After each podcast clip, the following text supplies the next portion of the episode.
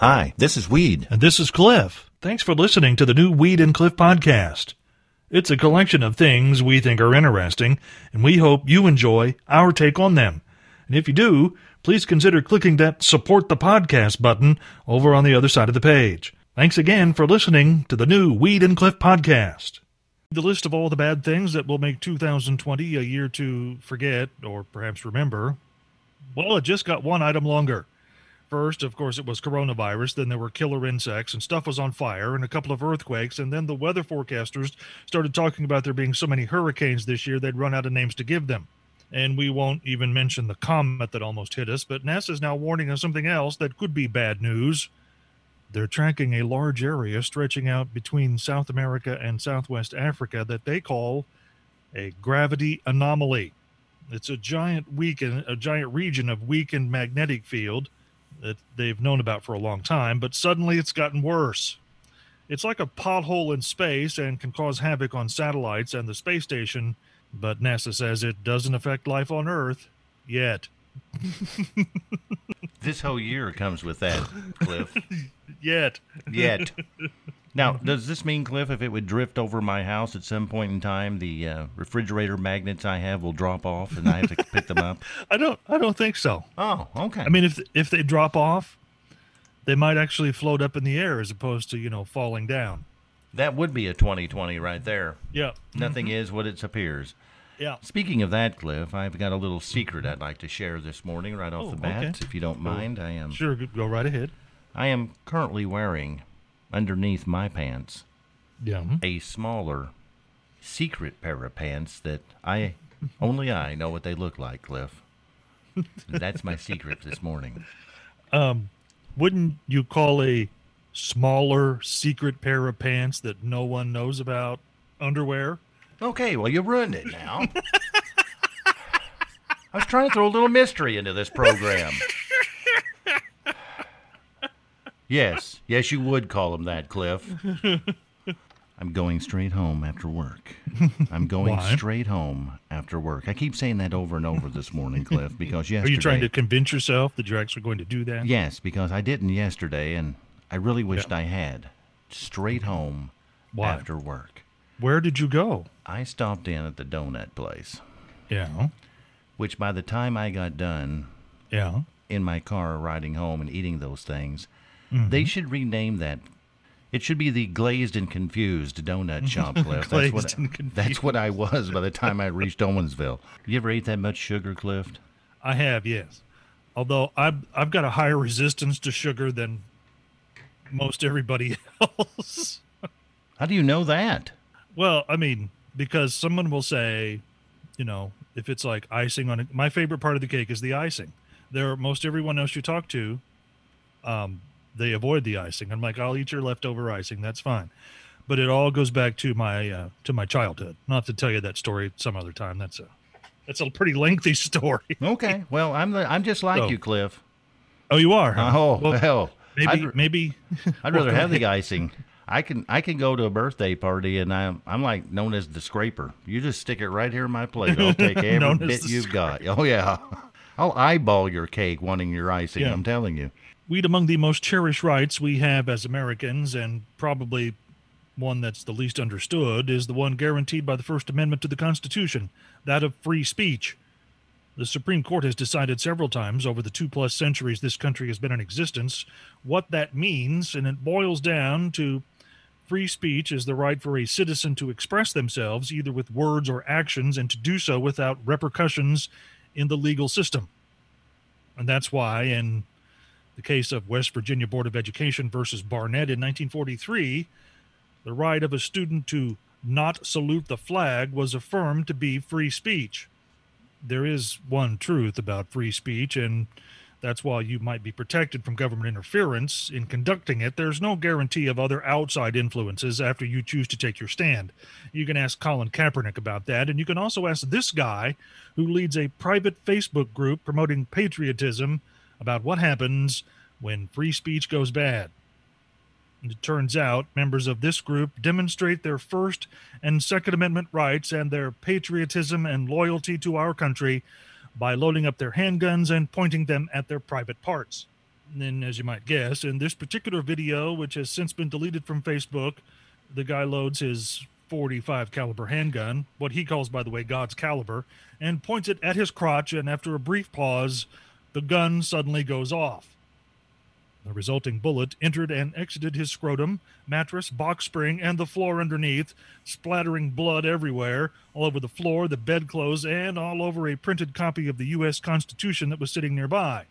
He later posted that while he did mess up, he got the damage repaired and went to work the next day. It's like a training manual of not not doing this, Cliff.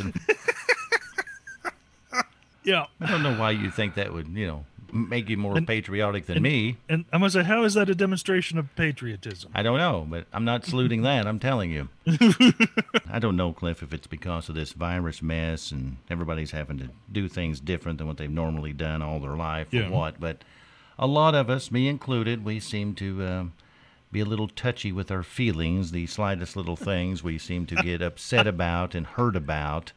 That's true. You know, we don't put our big boy pants on and we Yeah. we sit around and get hurt about it. And yeah. Yesterday, I had to go to Evansville, and for um, well, the first time in my life that I can remember, Cliff, a bumper sticker on someone else's car hurt my feelings a little bit. You had your feelings hurt by a piece of paper. Isn't that sad? Yes, that wasn't on my vehicle either. I probably won't see this vehicle again, but I pulled up at a stoplight.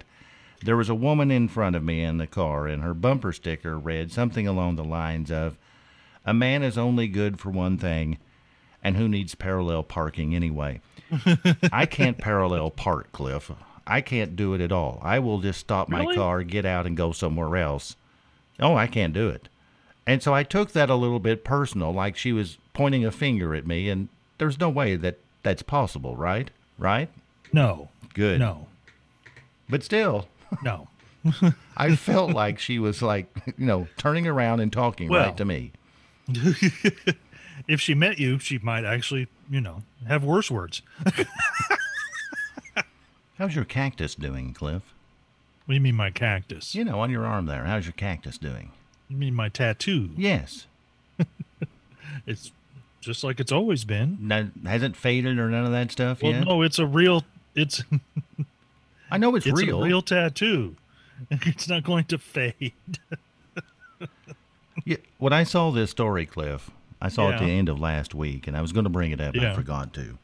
But there's a woman that, uh, to celebrate finally getting out of the house, she's Yeah. 103. And the Okay. first thing she did was she went and got her very first tattoo in her life at the age of 103 years.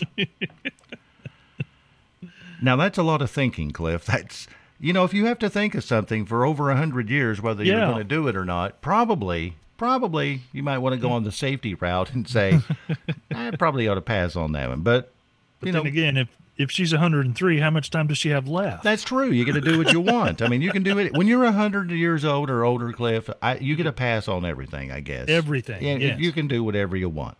You know, Yes. you want to light up. You know, people like, well, don't do that. I'm 100. Okay, get off of me.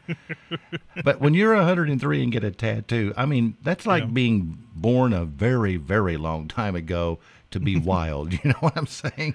That's right. Yeah, like that that Steppenwolf song, "Born to Be Wild." yes. Not for a hundred years. Not for a hundred years, but but I'm. A- that's where the money's at, Cliff. What's That's that? exactly where it's at. What are you talking All of these lame brain ideas I've had in my uh, lab coat and safety glasses, trying to come Yeah. up with some way for us to make some cash. Yeah. I've uh, missed out on the most obvious. Cliff, this is my idea. okay. I read that Ryan Reynolds, you know, the famous actor, Yeah. he just sold his gin company for over six hundred million dollars. He had a gin company. Yes, Okay. it was like a side investment for him, and he, you know, raked in a cool six hundred and I think ten Was dollars. Clearly, it was a good investment. It was a good investment, and I'm thinking that's where we ought to. That's where we Yeah. should focus. If Yeah. we could come up with someone that knows how to make Yeah. whiskey, bourbon whiskey. Okay. Can you even make it in Indiana, or does it have to be in Kentucky? well, to I think to be officially called bourbon, it has to be made in Kentucky. Uh, but there are other ways to name it that you know, so that people know that it's like bourbon but not made there. Well, let's reach out to our Kentucky listeners this morning. Perhaps Okay. there's someone listening There's that probably- knows somebody that knows somebody, and we You're could right. come up with the uh, Weed and Cliff Double Barrel Reserve whiskey. Yeah, and you so what one of the things that's distinctive about bourbon is like the the way it tastes. Yes. And all of the basically it's like what three ingredients, but those three ingredients, depending upon what kind of wood it's being aged in, can give thousands and thousands of different flavors. Isn't that what? What would you think we're going for then? As the Weed and Cliff Reserve. Double Barrel Reserve. That's even the best. That's the oh, good oh, yeah, stuff. that's right. Yeah. Uh, I think Cliff, we should go with a smooth charcoal flavor with a with a hint of cinnamon in there. Just a hint. Right, and you know, every good bourbon has a an aftertaste. Some would say a burn. I think ours has to have a a backwash of smartass. Really? Do you not think that? I wanted to have a charcoal flavor with a touch of cinnamon, and you stomp on it with A backwash of smartass. yeah. Oh no. Uh, well, well. Okay. Yeah. And I think everyone knows how you get a backwash, don't you?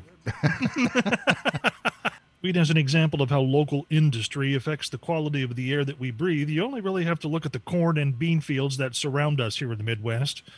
And as everyone knows, there are times of the year when allergies are active and cars are coated in stuff because of the growing and harvesting seasons. It's not really dangerous, like, say, what used to fall out of the sky around power plants years ago before the scrubbers went in. And I've heard people talk about what their trucks look like after sitting in the parking lot at the power plant for a few hours. And there are undoubtedly other industries in other parts of the plant planet that also have their pollution days as well. Like, say, in Olten, Switzerland, where a factory there had a malfunction a couple of days ago that spewed a bunch of brown stuff over the entire town. And by the way, if you're now thinking this is a poop story, you're incorrect, as the factory was the Lindt Chocolatier, and the pollution was a massive cloud of cocoa dust.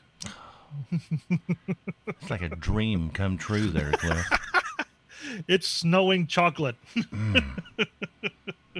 I would be like one of those um, cartoon characters, you know, that can open their mouth so wide that their head kind of splits open. Standing out in my yard, Yeah. Mm-hmm. licking the air, which would look kind of weird. Yep. Licking the air would look weird. It would yeah. look weird, but it would taste good. And I was told, Cliff, Yeah. to play a certain song, and I said, I don't know if I can play it or not. And the response by text was, Well, push the magic button and let's see what happens. so I'm going to press the magic button, and Okay. it's all the button's fault whether it's played or not. How's that? I know it may seem like it's been about 5 billion years ago since the Girl Scout cookies were on sale, and it's feeling like it's going to be 5 billion more years, Cliff, before they go on sale again. Yeah, that's true. But I have good news this morning. Oh, These really? Girl Scouts have announced a new cookie, Okay. and I think it's called the I used to be a thin mint person. I think that's what it's called. You think so? I used to be thin. But actually, Cliff, it's called the Toast Yay. Toast yay. That's what it's called. It's French toast themed dessert that has a top layer of frosting, maple syrup flavor, Okay. a crunchy texture, and it's shaped exactly like a piece of French toast. I've gained three pounds just describing that thing. It says each one of these toast yays is only 70 calories. Oh, really? That's what they say, Cliff. Well, that's hardly worth opening the package for, then, huh? Uh, well, I'm no, I'll be opening it up with my teeth. That's, what I'll be I doing. mean, you go big or go home. exactly right. I'm a little bit worried this morning, Cliff, from that text message.